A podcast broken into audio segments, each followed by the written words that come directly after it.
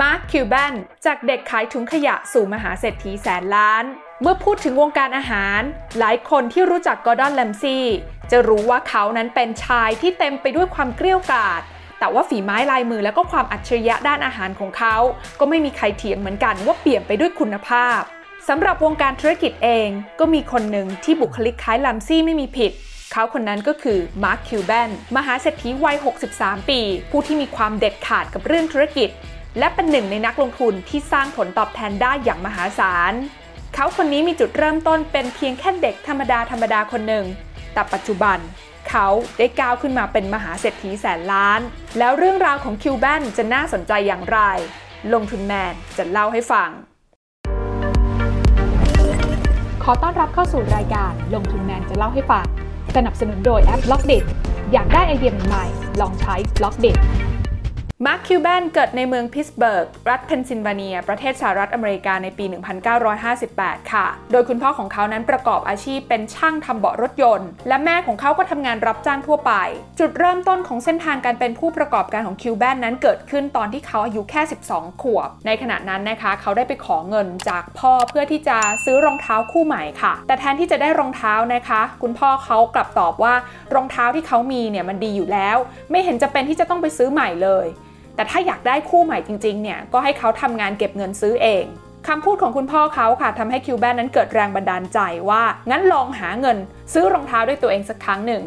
เขาก็เลยลองทำธุรกิจแรกในชีวิตนะคะ ก็คือการขายถุงขยะ ไอเดียของเขาในตอนนั้นนะคะก็คือซื้อสินค้าราคาส่งมาขายในราคาปลีกค่ะ โดยคิวแบนนั้นนะคะเริ่มจากไปซื้อถุงขยะชุดใหญ่มาในราคาร้อยบาทค่ะ แล้วก็ขายได้ทั้งเซตเนี่ยประมาณ 200 จากต้นทุนร้อยหนึ่งสำหรับวิธีการขายของเขานะคะก็คือจะเดินเคาะขายตามเพื่อนบ้านค่ะ รอบๆบบ้านเขาเนี่ยแหละค่ะ แล้วเวลาที่เขาขายเนี่ยเขาจะใช้วิธีการนำเพนพอยท์ที่คนเนี่ยมีกับเรื่องของถุงขยะเนี่ยนะคะ มาเป็นตัวกระตุ้นให้ผู้คนอยากซื้อ เช่น อธิบายข้อเสียต่างๆ นานาเลยว่าการไม่มีถุงขยะเนี่ยมันลำบากขนาดไหน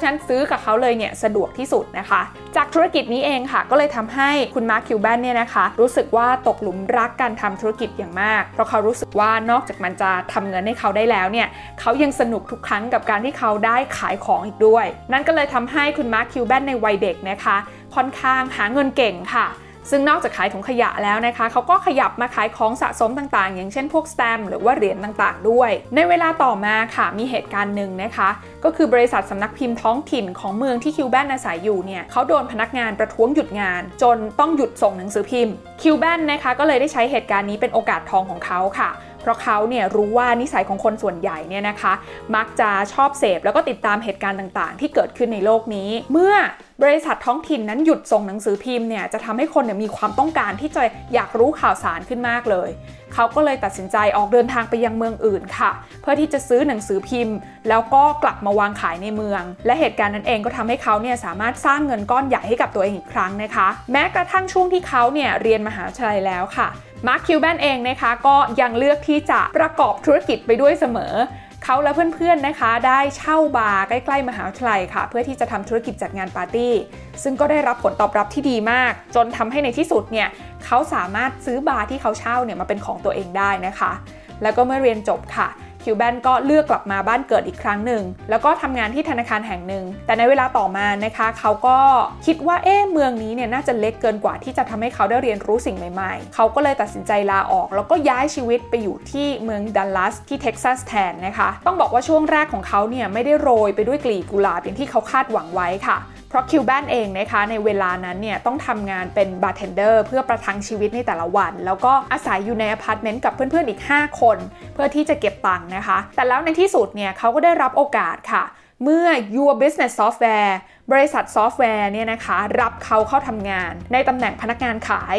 ซึ่งก็อย่างที่บอกไปตอนแรกนะคะว่าคิวแบนเนี่ยเขาถนัดเรื่องของ skill การขายของอยู่แล้ว แต่ต้องบอกว่าเขาเนี่ยไม่มีทักษะอะไรเกี่ยวกับเรื่องของคอมพิวเตอร์เลยนะคะมาร์คคิวแบนได้ใช้ความพยายามในการเรียนรู้ค่ะหากเขาไม่รู้อะไรเนี่ยเขาก็จะไปหาจนเขาเข้าใจในสิ่งนั้นนะคะ เพื่อที่จะมาขายของได้ดีมากยิ่งขึ้น และคิวแบนนะคะยังเคยได้เล่าอีกค่ะว่าแม้จะกลับมาถึงที่พักดึกดื่นแค่ไหนนะคะ เขาก็ต้องอ่านหนังสืออยู่เสมอ และแม้กระทั่งที่ทำงานนะคะ เขาก็จะหาเวลาในการเรียนรู้คอมพิวเตอร์อย่างเต็มที่ และจากความพยายามในครั้งนี้เองค่ะ ที่ทำให้ตัวเขาเองเนี่ยมีความรู้ความเชี่ยวชาญมากขึ้น ลูกค้าหลายรายเนี่ยก็เลยเชื่อใจในตัวเขานะคะ จนเขานั้นสามารถสร้างยอดขายได้มหาศาล ในขณะที่ทุกอย่างกำลังไปได้ดีนะคะ แต่บริษัทที่เขาทำงานอยู่เนี่ยกลับไล่คิวแบนออก บริษัทนั้นมองว่าคิวแบนเนี่ยกำลังสะสมลูกค้าเป็นของตัวเองมากเกินไป ซึ่งคิวแบนเองเนี่ยก็ได้ยืนยันนะคะว่าเขาไม่ได้อยากจะขโมยลูกค้ามาเป็นของตัวเอง เขาเพียงแค่อยากช่วยเพิ่มยอดขายให้กับบริษัทเท่านั้นเอง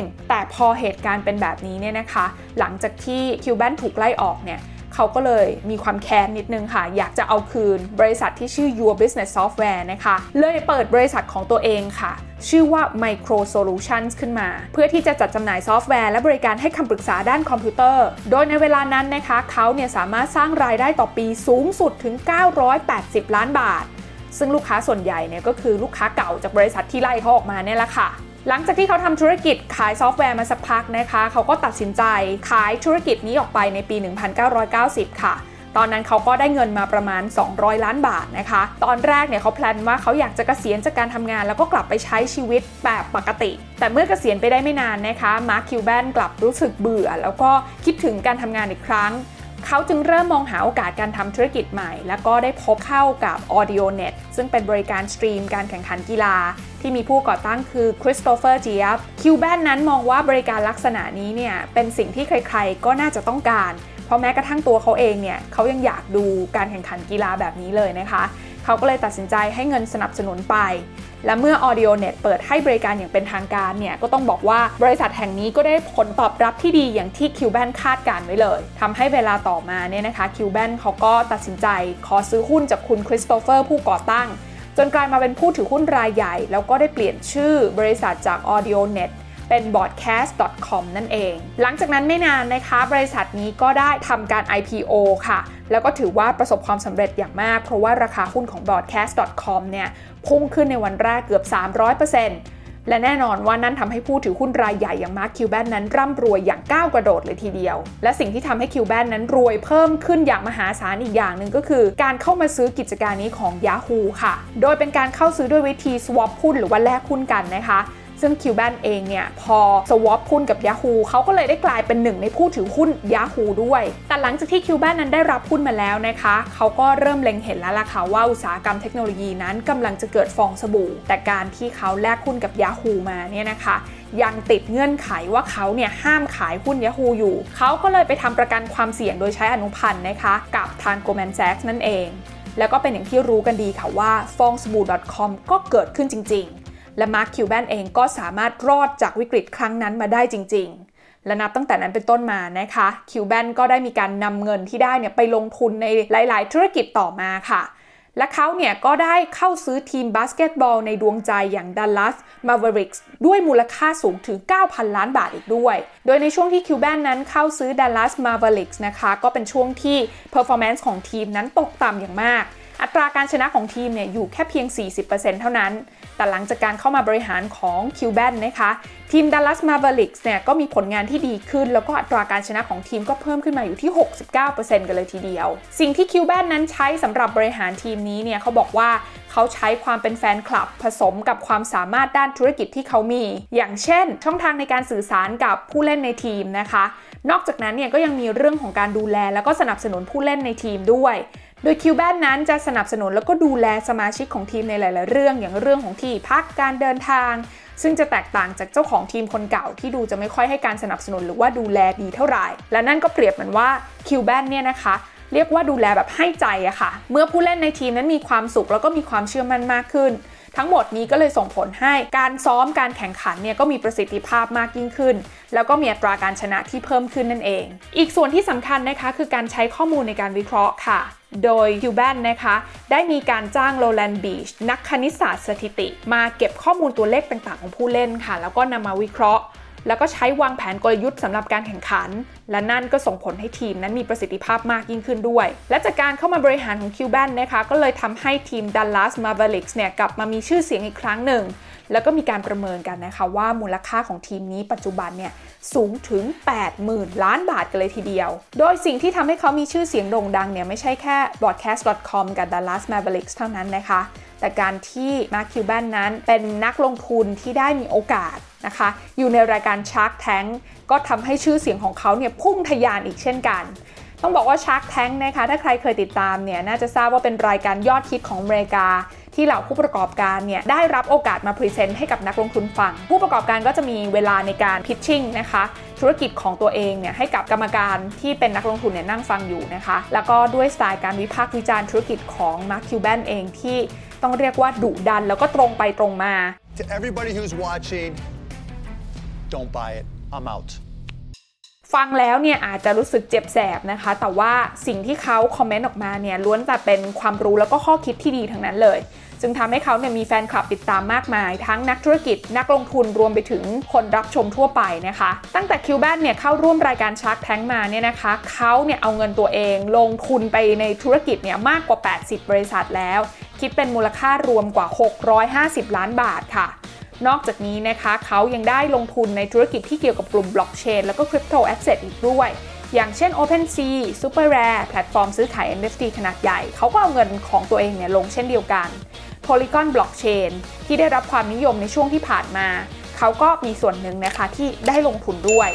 และนี่แหละค่ะก็แสดงให้เห็นว่า แม้เขาจะอายุ 60 กว่าแล้วนะคะ แต่ตัวของ Mark Cuban เองก็ไม่หยุดที่จะเรียนรู้แล้วก็เปิดรับสิ่งใหม่ๆเสมอ ปัจจุบันนะคะ Mark Cuban ยังคงเป็นทั้งผู้ประกอบการ แล้วก็นักลงทุนไปพร้อมๆกัน แล้ววันนี้เนี่ยเขามีมูลค่าทรัพย์สินรวมกันกว่า 1 4 0 0 0 0 ล้านบาท ปิดท้ายด้วยคำกล่าวของ Mark Cuban ที่เคยได้พูดถึงเคล็ดลับความสำเร็จของเขาค่ะว่าสิ่งที่ทำให้เขาประสบความสำเร็จนั้น เกิดขึ้นจากความพยายามค้นหาและศึกษาหาความรู้อยู่ตลอดเวลา สิ่งเหล่านี้เองที่คนส่วนใหญ่ไม่มี จึงทำให้เขาได้เปรียบในการแข่งขันอยู่เสมอ